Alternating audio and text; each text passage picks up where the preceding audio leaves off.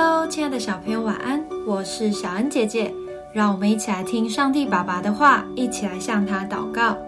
但以理书十一章三十一到三十三节，他必兴兵，这兵必亵渎圣地，就是保障，除掉长线的番计，设立那行毁坏可憎的、作恶违背圣约的人，他必用巧言勾引。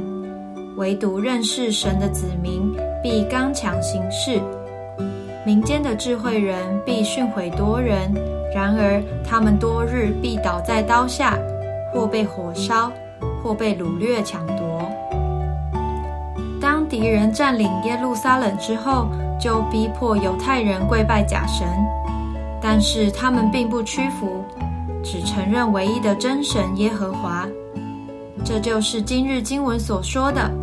唯独认识神的子民必刚强行事，因为认识真神，因为认识真神，所以不管如何逼迫，他们也不会轻易投降，转而敬拜其他的神。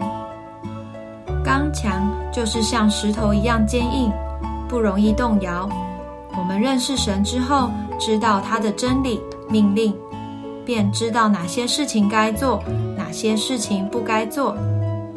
例如，朋友要你帮他说谎，或一起讲别人的坏话时，我们就应该坚持真理的教导，诚实相爱。你坚持真理吗？是否也像石头一样不轻易动摇呢？